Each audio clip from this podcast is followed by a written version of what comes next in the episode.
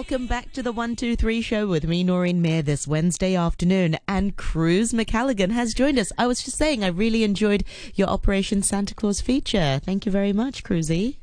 Thank you. Yeah, I was talking to Gretchen Ryan from Home of Loving Faithfulness, which is an amazing organization and home. So I do recommend people have a look because it is pretty eye opening and quite cool. So thank you for playing it. Thank you very much for, for doing it. Now, for our listeners, do go to Facebook Live, Noreen Mayer on RTHK Radio 3. You'll be able to see the lovely Cruzanne and uh, a very interesting background you have there. Yes. So I, it's actually, um, I thought it was going to be like quite rock and roll, but actually looks a little bit like weird fun house. you know what I mean? Like I can't, I'm not very rock and roll. I'm at the tail end of a cold as well. So I'm not Oh. feeling very rock and roll. I don't look very rock and roll. My background, I tried to be rock and roll, but doesn't seem to have worked. So Your well, so- lips are very rock and roll. Well, your whole Yes. being is very rock and roll. So, Yes, I am. Yeah, what are we my talking about today? roll. That's on purpose. My weekly excuse to wear lipstick is coming on the show to chat to you. So, um, because we're always wearing masks now, which is a good thing. I'm not complaining about mask wearing. In fact, I wholly support it, and I am grateful to everyone who puts on a mask when they go outside. But it is really bizarre over the last couple of weeks. I'm sorry, months, months. Um, you know that we we're missing half of people's faces all the time, and I've gone to meetings or I've taken my little girl to play groups, and it's wonderful because everyone's wearing their masks. I have no idea what the lower half of people's faces look like. And sometimes they'll like, you know, have a drink of water or something and you'll catch a little glimpse and you're like, oh, it's that. Like, I didn't know. Like, it's so. it's a had that too? nose. it's quite interesting. Like, you know, you just realize, oh, that's what their lips are like. Um, well, you know what I mean? And not in a negative way, but in just in kind of, I just find it quite fascinating that this part of our bodies that, um, you know, the part that smiles and the part that frowns and the part that laughs and some of that is is hidden. And so that's why I wanted to chat today about lips. Um, so we're talking about lips. and yours are looking particularly um yours are looking particularly lovely today. You've got a bit of you you've got a you've got a, a hue. You've got a hue. You're pouty. Uh, Um, let me just go onto Facebook. So I put lipstick especially for you because I, I knew you'd be Thank talking you. about lips. Thank so you. Yeah. Yeah. Yep. That, that's all. Solid pout. Yeah, Solid pout. just pouting. Our radio listeners can't see us, but we're pouting. Very pouty. pouting. Um, but yeah, no, it's it's kind of fascinating in a way. Um, I know I, I was here talking to my grandma recently, and she was saying, "Oh, I was talking to my sister, and she still puts lipstick on under her mask." And I said, "Hey, if it works, it works for you. It works for you." So, um, lips. Now, um, lips are quite fascinating, and I was really interested to um, learn more about them from an evolutionary point of view, as well as you know the fact that um, you know they are this this thing that are so connected to sexuality and beauty and femininity and all these different things is our lips. So I was really interested to start researching this column actually, if I'm being honest. Um, so first up, did you know that the our lips are the most are, are more sensitive than our fingertips? I have heard that before. Where did I? Yeah. Yes. They're more sensitive than our fingertips. They're actually a hundred times more sensitive than our fingertips. There are millions and millions of nerve endings around the lips, which is the reason they are so sensitive. And there's also no protective tissue, which makes them extremely sensitive to external effects. So, other parts of our body, skin is about 16 different layers deep, but on our lips, it's only about five or six which is also why they have the color they have, why they're pink or red. For, for people with fair skin, obviously, if you have quite fair skin and you can see that, you know, most people's lips are a different color to the rest of their face, right? Because um, of what we call the vermilion border, which is that um, that loop around that change of color um, and it is because the the skin is thinner there it's also why um, you know when a child falls over and splits their lip there has never been so much blood ever um, as well. But so that's really i find that really interesting that there's there's this thing um you know that that's the thing is with our lips. They don't have those protective those protective layers which is of course why they become chapped. And we're also entering a delightfully breezy cool dry season here in hong kong. Give us a what's the humidity at the moment Noreen, near at RTHK? 59%. wow, it's amazing. so it's you know, so of course this is chapstick season, so everyone's getting all their chapsticks out. We're like, oh, my lips are really dry, my lips are really dry. The reason they're so dry is because there are actually no sweat glands around the area of your lips. Your lips don't have sweat glands on them like the skin. You know, I mean, I'm someone who very much gets a sweat mustache when I when I exercise and things like that. Yep. Yeah, but but I mean, actually, this our sweat glands are what keep our body moisturized, and because we don't have sweat glands around our lips, that's one of the reasons they dry out so incredibly quickly. Um, and of course, as I mentioned, the reason that they are pink is because there are fewer layers of skin there than there are on the rest of our face. But this has also had a trickle down effect because it's also why we associate colors like pink and red with kind of romance and love and passion and all those sorts of things as well. It's because it all kind of comes back to lips. Um, now, that is obviously laden with some the fact that your lips are only really going to be a different color to your face if you're quite a fair skinned person but that's the reason it is that way.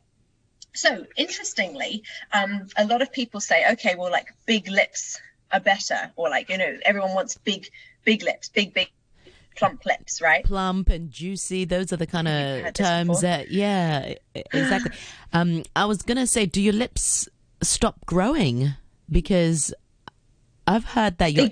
yeah, so they don't stop growing, but you lose you lose collagen as we age. Our collagen depletes, and because our collagen depletes, um, okay, so basically our lips get their shape in part from collagen. And as we age, the body um, produces a lot less of that critical protein and the lips start to lose their plumpness.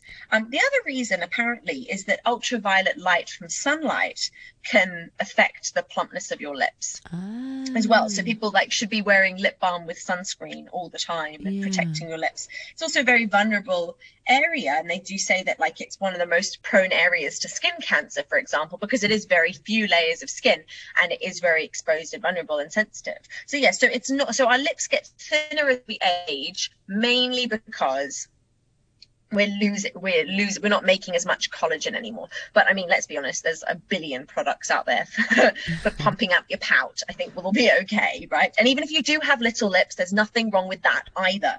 So um so interestingly, um, there's like other parts of our lips we can talk about. So this bit, the little bit at the very top of your top lip, the little dip.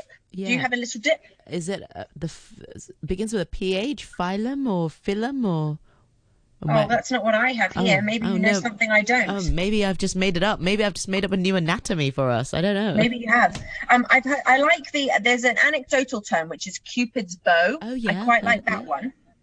I like I quite like Cupid's bow, um, but other people call it um, tubercle, the lip tubercle, and it had a very long name I found before, but I seem to have lost. I'm sure I'll find it again later.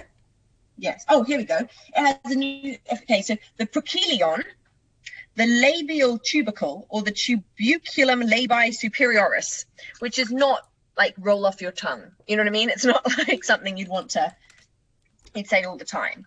Um, now, I'd love to chat a little bit more about oh, the it's evolution. the philtrum. Sorry. The philtrum. The yeah. philtrum. Yes. Again, philtrum. doesn't sound particularly. The vertical groove between the base of the nose to the border of the upper lip. Anyway. Fascinating. Yes. Anyway, but Cupid's so, bow sounds a lot nicer. Cupid's, yeah, it's adorable. Um, anyway, so when we talk about, um, so it turns out that actually lips are quite important right? Like they're not just because they manage to open and close our mouths. And we can talk about kissing in a minute because it's fascinating to see kissing isn't like a universal thing, which was like kind of mind blowing to me, but it's really, really interesting. So the thing is that um, we actually we our lips are um, are crucial for some very primitive reflexes that we're born with and one of the very first, like sucking is one of the first skills that we have after we're born it's a primitive reflex and of course this is something that all mammal babies have because they have to drink milk from their mothers. Um, and so that that idea that they basically um, that they're born with this instinct to suck and that they are born with instinct to, to suck anything that brushes their lips. It's it's a reflex and it's part of what allows them allows us and many other species to survive because we're able to to nurse and um, and to grow in that way Um, but interestingly, um, there's uh, there's another reason that they say that you know that so you basically have the idea that it's a reflect, reflex. Anything that strokes the mouth, an infant will start sucking. Um, but of course, um, the other thing is that uh, when we talk about, like, for example, um, eating. So we need lips to eat and we need lips to speak. So, of course, in speech, the lips are two, um, are two of um, many places in our mouths that are responsible for articulation. And as we're talking now, and you're watching me talk, and my mouth is moving all over the place, you can see that my lips coming together and moving apart is why you can hear what I'm saying. You bring our lips are important for P sounds, B sounds, M sounds to make the sound V or F. Um, so we, all of these sounds, it's really important that we have lips. But of course, um, we couldn't talk about lips without talking about kissing and why we kiss and what the whole benefit is of kissing. Um, and of course, um, a lot of people would argue that maybe you know while speech is very critical in in in finding in finding someone it's not quite as much fun as kissing someone um, but apparently kissing is isn't universal it does pop in about pop up in about 90% of cultures but darwin um, himself noted there are cultures in which kissing is conspicuously absent. So he says that, and this is a quote from him. He said, "We Europeans are so accustomed to kissing as a mark of affection that it might be thought to be innate in mankind." But he said, um, and he wrote this in the expression of emotion in man and animals. But he said, but this is not the case. It is unknown with the Maori of New Zealand, Tahitians, Papuans, Australians, Somalis of Africa, and Eskimo people there's all these groups of people who i mean and obviously this was in darwin and there's obviously something to be said for the cultural um, trending like kissing trending around the world um, but yeah so it's quite fascinating in that way and when they talk about like where kissing came from. And I think it's really interesting that Darwin talks about it being this thing that um, happens in our European cultures. But apparently there is some. I was going to say Eskimo kiss. I mean, the Eskimo yes. kiss is when you rub the ah, noses, with right? your nose. Because it's too yes. cold to say... kiss with their lips, and they'll get stuck together. Maybe I did read that actually. The Eskimo kiss is more about sniffing the other person, about smelling the other person, and gaining like some insight into their ah. pheromones. I just thought else. it was too cold for them to expose their lips, and it would be so crackly. So nobody wants to kiss. Yeah, absolutely. Yeah, yeah, yeah. yeah. Your lips will get stuck together, and you actually can't ever kiss anybody else ever again. Um, but I really loved this little bit of research I found that said that they actually think that kissing may have originated in a place like um, Southeast Asia, Asia, and like um, like India, and that someone like Alexander the Great and his troops saw it happening and then brought it back to continental Europe with them as kind of an import. Like, oh hey, we saw these people doing this thing when we were traveling and pillaging, and like and this exotic thing, and it, it, looks like loads of fun, which is adorable. Um, when we talk about the origins of kissing, a lot of people say that um, there's a there's for a specific um, zoo, British zoologist who thinks that it may have originated from the primate behavior of pre-chewing food and passing it to your offspring. So chimpanzee mothers, for example, are known to chew food and then before swallowing, they press their lips to the lips of youngsters and allow the food to pass into their mouths. And the pressing of lips may then have become a general means for relieving anxiety, you know, because food is comfort. When you know where food is coming from, you feel relaxed, etc., etc. Um, and then basic classical conditioning would suggest that by pairing lip stimulation with food, simply touching the lips would eventually trigger feel- feelings of pleasure and make you feel happy and welcome and accepted and all those other things, which is super interesting.